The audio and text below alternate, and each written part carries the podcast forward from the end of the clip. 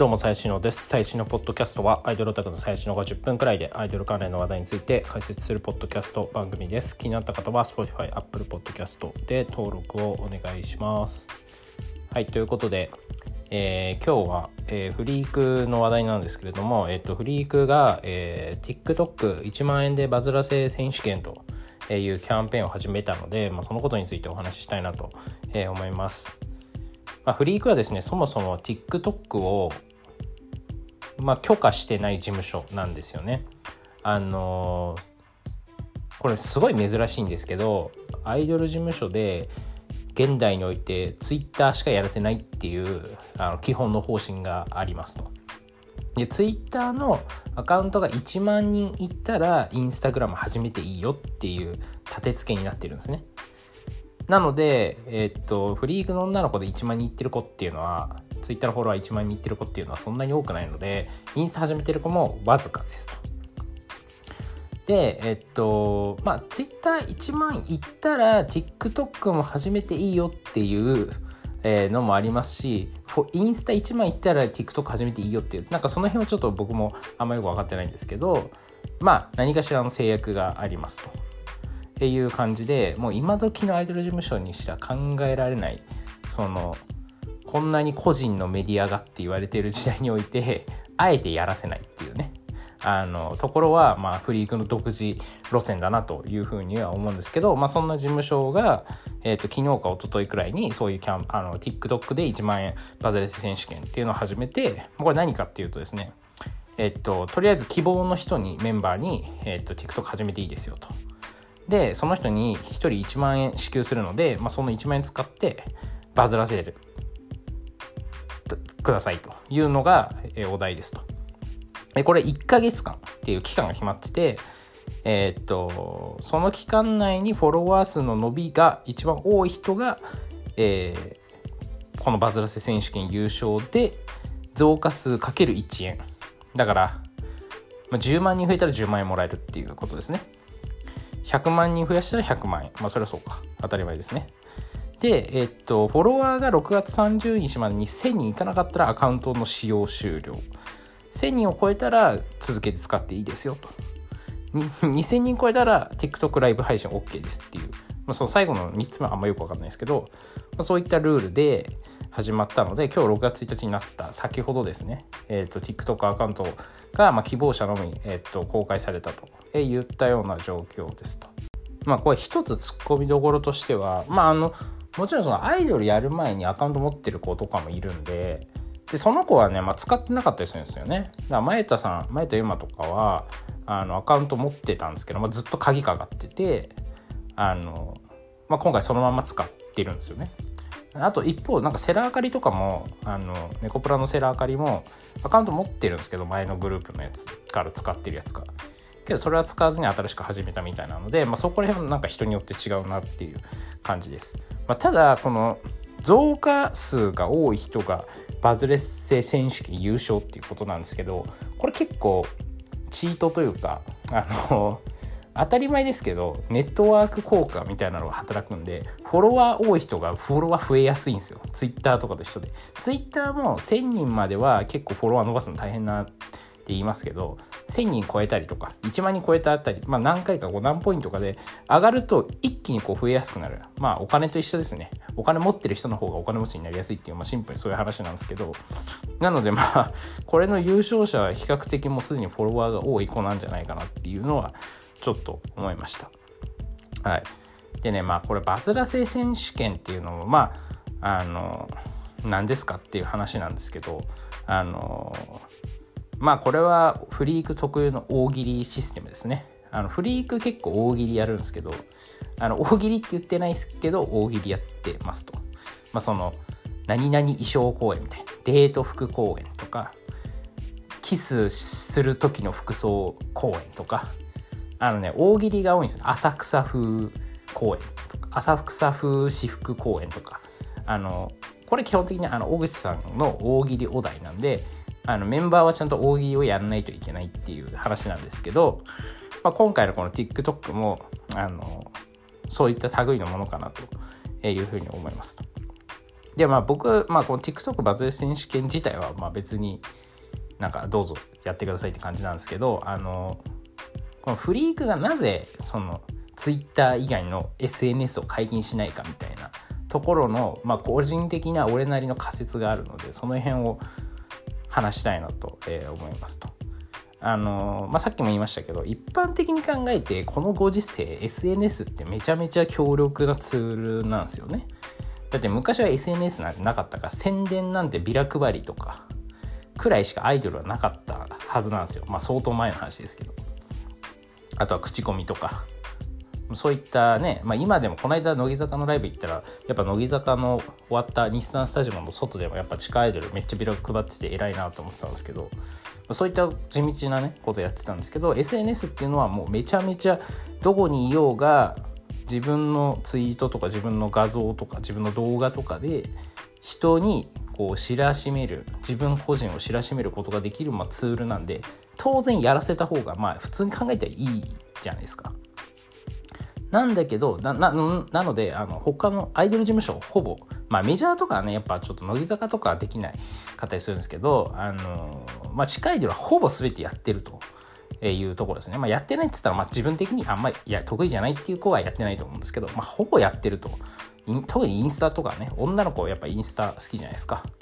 なので、えー、っと、やってる子は多いですと。で、まあ、その、やっぱメンバーとかに聞いてもやっぱやりたいみたいな子多いし、俺結構今回びっくりしたのはこの、みんな TikTok やりたいんだなって結構思って、あの、なんだろう、結構みんなこの TikTok やりますみたいなことを、まあ、てるてるとかね。てるてるもやらないのは桜井かのんとタミちゃんがやらない。で、猫プラとかは、えー、あれか、えー、花咲さん花咲先生はやらない。みたいな、まあ、やらない子もいるんですけどでもほほぼ8割くらいはみんなやるってあの言ってますと。で、えー、あそれもまあびっくりなんですけどまあその話は一旦置いといてまあこんだけみんなアイドルっていうのをやってる時代に振りがなぜアイドルメンバーにそのツイッター以外やらせないかみたいな。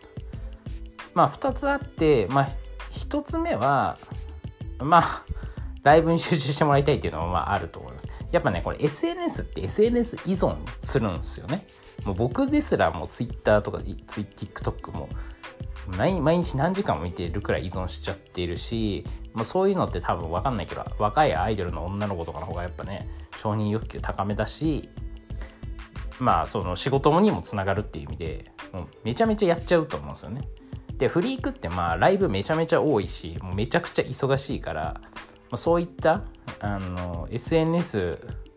に集中されても困る、まあ、ちゃんとレッスンのね歌とかダンスもできてるんだからそっちやれよっていう、まあ、話もあるかもしれないですし、まあ、あとはねこれよく言われるけど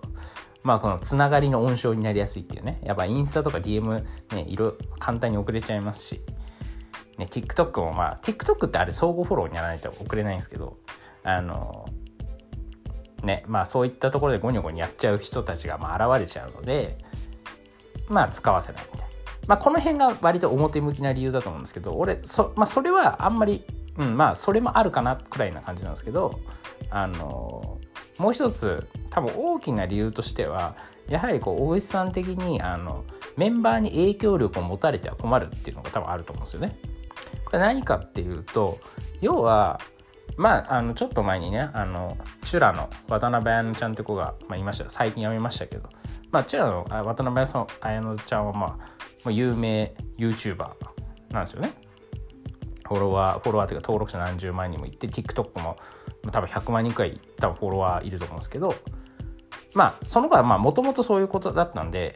まあ、もともともうすでに有名な子が入ってきたっていうだけなんですけど、あのね、これはあの、前回だか前々回だか忘れましたけど、その、フリークがえーと、メンバーをこうなかなか辞めさせてくれない、まあ、最近もこう裁判沙汰とかになってますけど、あのー、そういったあの事務所であるというところが、まあ、肝でして、まあ、辞めさせたくないわけですよね。基本的には。せっかく育ててるし。で辞める前例を作っちゃうと他の子も続けて辞めちゃうと。簡単に辞めれるんだこの事務所ってなるとどんどん人が流出しちゃうんですよ要は小口さん的にはそれをせき止めたいというのがまずありますと。でやっぱ女の子ってまあやっぱね SNS 得意な子不得意な子いるんですけど得意な子っていうのは本当にフォロワーをガンガン捕まえちゃうんですよね。あの僕が他で言ってるこのシュレディンガーの犬とかっていうあのグループの子たちも割とほぼみんなインフルエンサーみたいな感じでもうインスタ何万人もフォロワーいるし、えー、まあめちゃめちゃそれで多分案件とかやってお金ももらってるしあの若い女の子たちに対しても影響力が割とあるみたいな感じなんですけど要はね影響力を持つイコール発言力が強くなる要は強く出れるんですよね。でえっとね、最近の若い子で、まあ、いわゆるそのインフルエンサーやってるみたいな子っていうのはまあ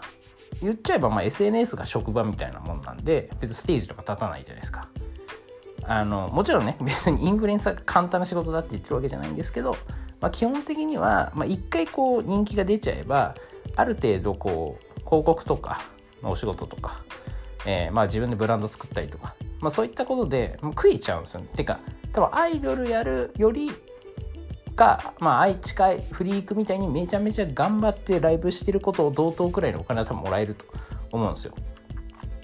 まあ案件なんてねあの有名なブランドとかだったら一発うん十万下手したら100万とかもらえちゃうわけなんでまあ、そこから事務所にね取られたとしても、まあ、半分くらい手に残るっていう感じで、えー、っとそそうなってくると要はアイドルやってる子が SNS で影響力インフルエンサーになってくるとアイドルやる理由があんまなくなっちゃうんですよ。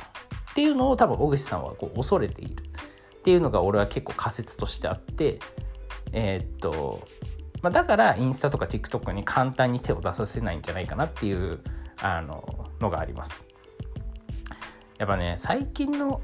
すごいおじさんみたいなこと言いますけどあの若い女の子ってやっぱすごくて昨日もねこうコンカフェ行ってて女の子と話しててやっぱその子も結構まあコンカフェもやってるけどそのライブ配信とかゲーム配信とかやっててそれで結構稼いでるんですよで飯とかもなんかそのゲーム配信中に あのこれ食べたいって言ったらなんかその事務所にそのファンの人が飯を送って、ウーバーで送ってくれるらしいんですよ。みたいなシステムを聞いて、マジかと。もうね、すごいっすよね。たくましいというか、あの、俺もそういう生活したいわ、みたいな感じなんですけど、あの、まあ、若い子、特にまあ可愛いとか、まあ、何かしらこう武器がある子っていうのは、本当にもう今スマホで生きていける時代だ。もちろんねそ あのみんながみんなじゃそうじゃないですし僕が割とそのアイドルとかコンカフェとかグラビアアイドルとかとよく接する日常を送ってるからそういう子が多く見えてるだけかもしれないんですけどあの本当に多いなと。昔より格段に個人で生きやすくなってるなっていうのはめっちゃ思うんですよね。で特に若い女の子っていうのはその辺があのまあうまくやりやすいというか